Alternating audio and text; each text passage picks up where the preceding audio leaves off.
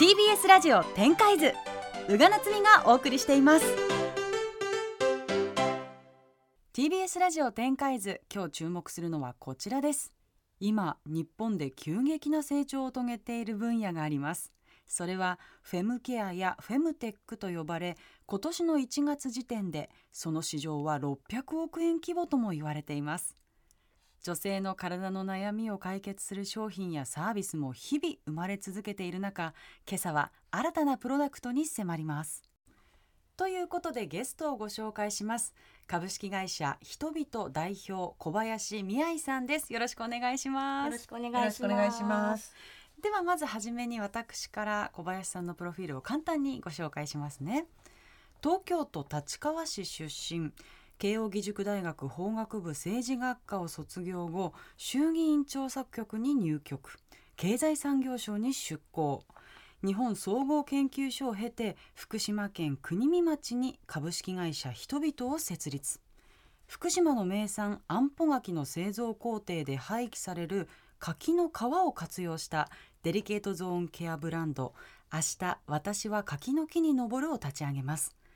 そしてこれがジャパンメイドビューティーアワードやサスティナブルコスメアワード環境省グッドライフアワード地方創生賞などなど数多くの賞を受賞します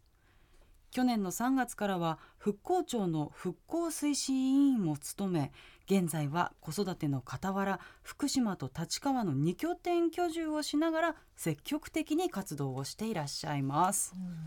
もともとはだから東京の立川のご出身で、そうですね、霞が関で国家公務員としてで働いていらっしゃってっていう。そんななのになぜと思うでしょなぜ？ね福島にゆかりがあったわけではないですね。もともとあの私が公務員になった年に東日本大震災が起きてでそこから何か自分のできることを探していた感じです。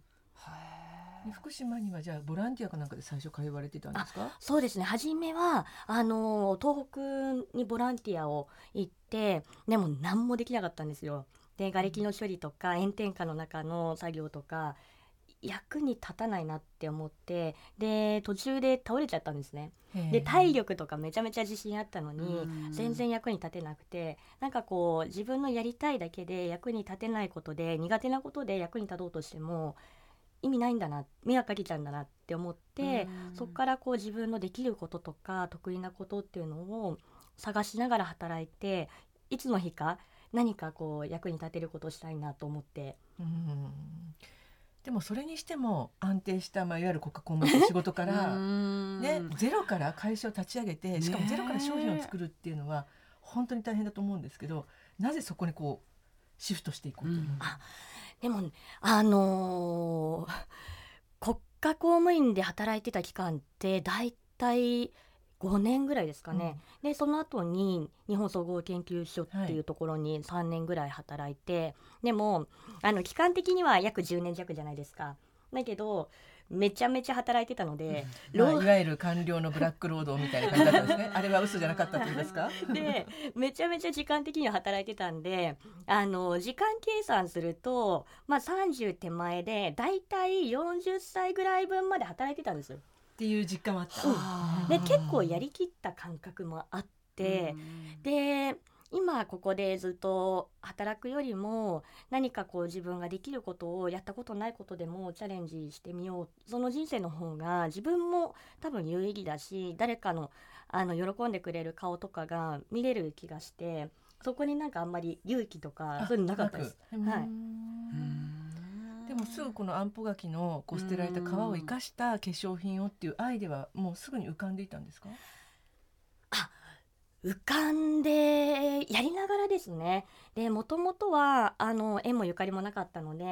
ん、いきなり東京から行ってまあお前誰だみたいなところから始まってでいろんな人たちとお話ししながら農作業とかやってなんか朝4時に来いとか言って言われてどうせできないからとか言われて、だけど、悔しいと思って毎日4時に行ってお手伝いしたりとかなんかそういうことをやっている中であの農家さんの困りごとをすごい聞くことになったんですね。で例えばちょっと見た目な悪いものが廃棄されてるとか、はい安保柿の価格がどうしてもあの東日本大震災以降いろんな流通の構造があって上がらないからなかなか儲かる産業にならない、うん、でその結果あの子どもたちとか孫たちに農業をやらせたくないって思っている、うん、あんなに素晴らしい産業で自分でこう物を作れるって本当に素晴らしいことだと思うんですよ。だけどそれをやらせたくないって思っちゃっていることだったりとか収入の格差が出てくるってこれって本当に問題だなと思って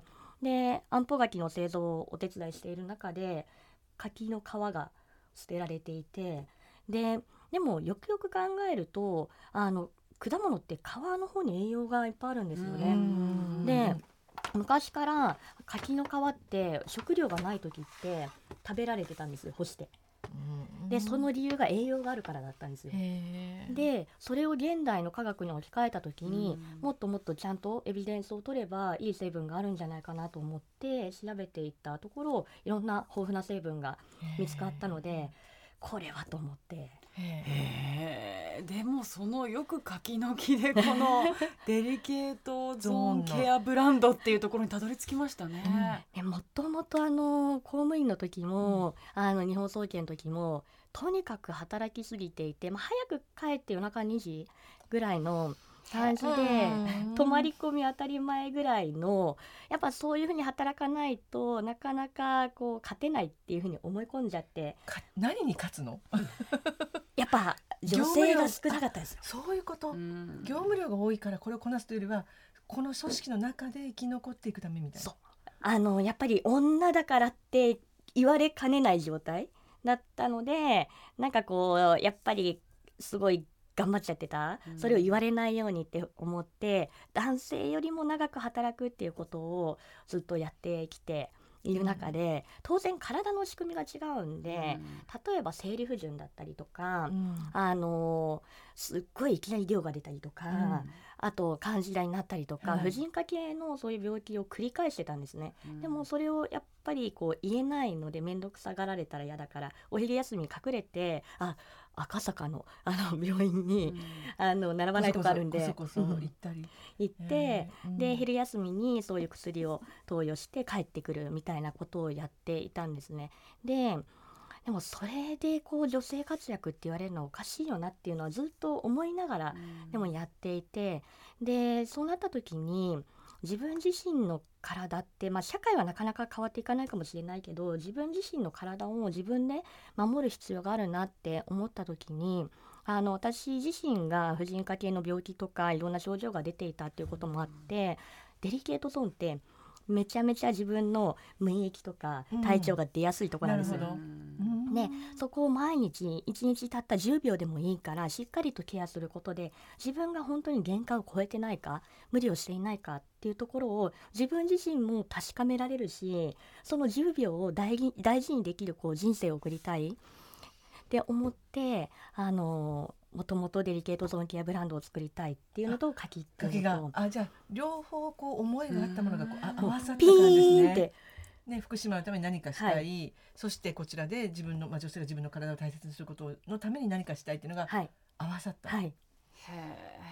今ねあの実際に商品お持ちいただいてるんですけど本当にこう可愛らしいパッケージもこれ柿のイメージをしたこうなんかオレンジとか黄色のこう丸がね。柿のイメージと金の箔は実はあのアイテムごとにちょっと違っていて、これはデリケートゾーンを表してるんですね。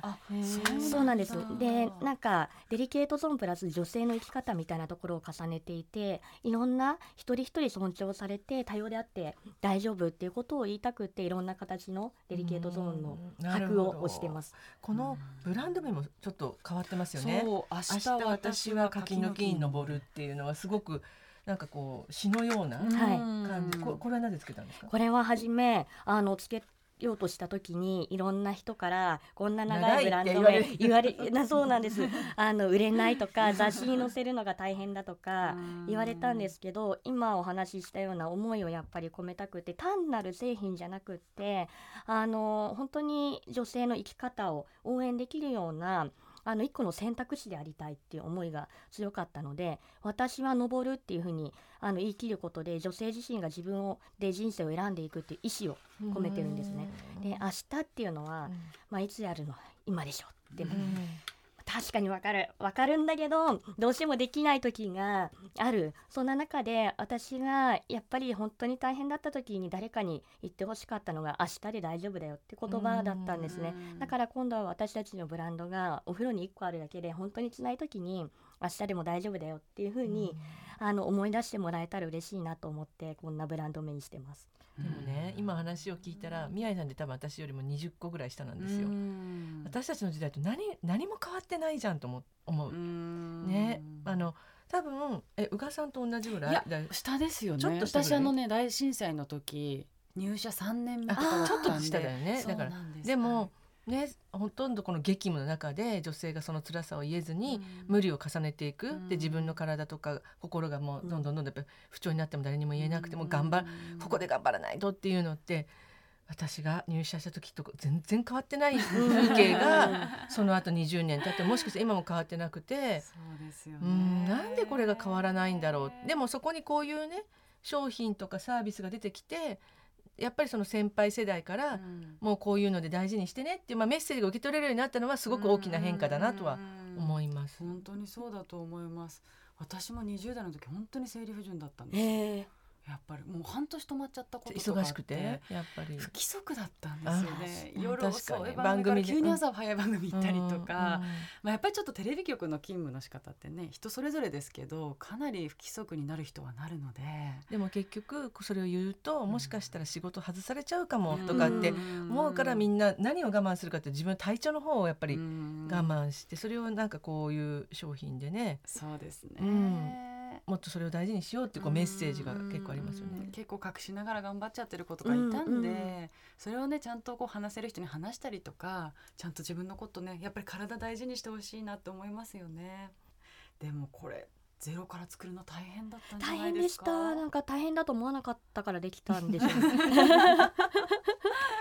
化粧品とかだって作ったこともないしそれまで化粧品のメーカーにいたことないですよね。ないですうん、そもそもどうやってこう工場とか見つけなきゃいけないですか？そうです。工場をあのでオーガニック天然由来はい。100%にこだわりたかったので、何でもかんでもどこでもできるっていうわけではなくってあの天然由来の工場を探してで信頼関係を築いて、で原料もまず柿の皮を化粧品原料にしなきゃいけないし、ん。でその後の処方をどうするとえかそんな皮とかでできるんですかってその工場の人とかに言われませんでした？えこれからですか？みたいな。あでもねその方はできるって。へえ。だけどあのー信頼関係がないとやっぱりやらないこだわりの方だったんで、そこが大変でしたけど。うんこう化粧品の成分として結構その日本はやっぱりそのまあガガイドラインが厳しいと思うんですけども、そこのクリアも大変でした？うんうん。あそうですね。ただそこは工場と一緒に連携してあのーまあ3年かかったんですけど。やっぱりそんなにかかるんだ。ねでも本当にこのオイルも今ちょっと出しましたけど本当にこうほのかにいい香りがしてあはい。サラサラしててありがとうございます。素敵です。デリケートゾーンなんでベタベタすると嫌なので,、そうですよね。肌なじみのいいっていう浸透するっていうブレンドにしてこれも3年。もうだいすごいいい香り。ね3これ三年ずつぐらいかかあってるんですか。もう同時並行でやったんですけどうんうんこれはどこで購入できるんですか？えっと大きなところだと全国のロフトさんとかあハンズさんとか百貨店さんとかにもあるんですけうんどあとオンラインでもうんご購入いただけます。ん。か実際に使った方からの反応とかいかがですか？ああのー個人差があるんですけど、うん。あの乾燥が良くなったとか、うんうん冷えが改善されたとか、でも何よりもこう嬉しいお声は初めて自分を大事にする時間を取れたっていう声も結構いただくんですね。でそれがすごい嬉しいです。まさにこう思ってらっしゃった通りですよね。やっぱりこう今日お話聞いててこの商品があるから、そういうこう自分のデリケートなゾーンをケアするする必要があるんだっていうことに気づきになりますよね。はいそれまでだと毎日忙しいとそういうところケアする必要があるとも思わずに思わないし、ねえでもこれであそうかケアしてあげると体調とかにまあそのプラスの面があったり、はい。気遣うことになるんだっていうことのそもそもの気づきになりますよね。うんうんうんうーん。面白い。ね。でもなかったですもんねもともと。最近ちょっとずつデ最リケー近増えてきたけど。トゾーンのさっきのまさに、あのうかちゃんが最初に読んだフェムケアっていう市場ができてきたからうん。デリケートゾーンのケア商品っていうのは徐々に出てきてますよね。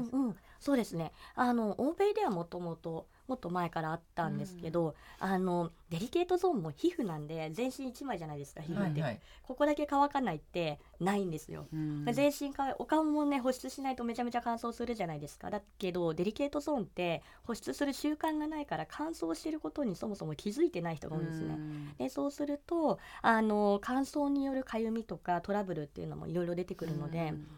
ケアした方が本当楽になるっていう感じです。うんうんなんかそういうの教えてくれる人いなかったですもんね。なかった。これまでねでもやっと広がってきた感じですけどね。その気づきの前にはだから小林さんが自分の体調が悪くなったってやっぱ経験があるからこそここをやっぱりきちんとね、ケアしていかなきゃいけないっていう。ね、だからその誰かがこうやっぱりこうなんていうんですかねこう痛い思いしたり苦しい思いをし,、たからいろんな発明はできるんだけどそうじゃなく本当はしたいですよね。うんうんうん本当ですね。はい。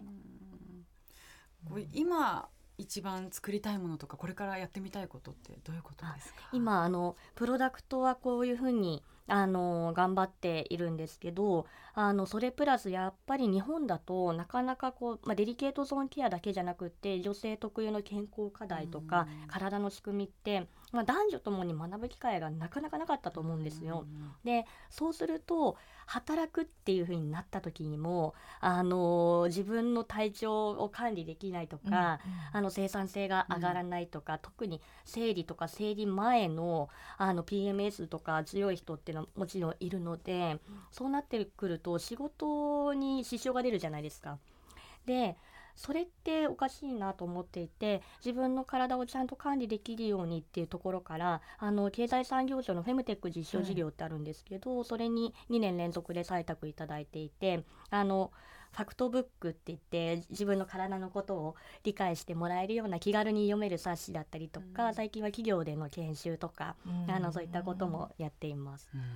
なんかもう一つ面白いのが小林さんの会社はあのゼブランドカンパニーから投資を受けていらっしゃいますよね、そのゼブランドカンパニーってのも面白いくてそのやっぱりいい会社？いい会社って結構定義が難しいんですけど、うん。さっきあの小林さんがおっしゃったように一人だけが儲かるとかじゃなくて、うん。ちゃんとその利益を社会にどういうふうに還元しているかとか、まあ、さっきのまもちろん商品そのものが例えばそのアップサイクルになっていたりとか、うんやっぱりオーガニックだったりみたいなことをトータルとしてあの例えばアメリカとかだと B コープって言っていい会社にこうなんていうんですかねこうある程度のこうブランド価値が出るようなうん。B コープっていうのがあるんですけどもなんか割とその仕組みに似たような形でこのこの会社うんゼブラがこう投資してる会社はそういうこう価値があるよみたいなそういう投資家も今いるんですよね。でそこのの投資を受けてらっしゃるっていうのも私もなんかニュースで読んであ面白いなと思って。つまりそういう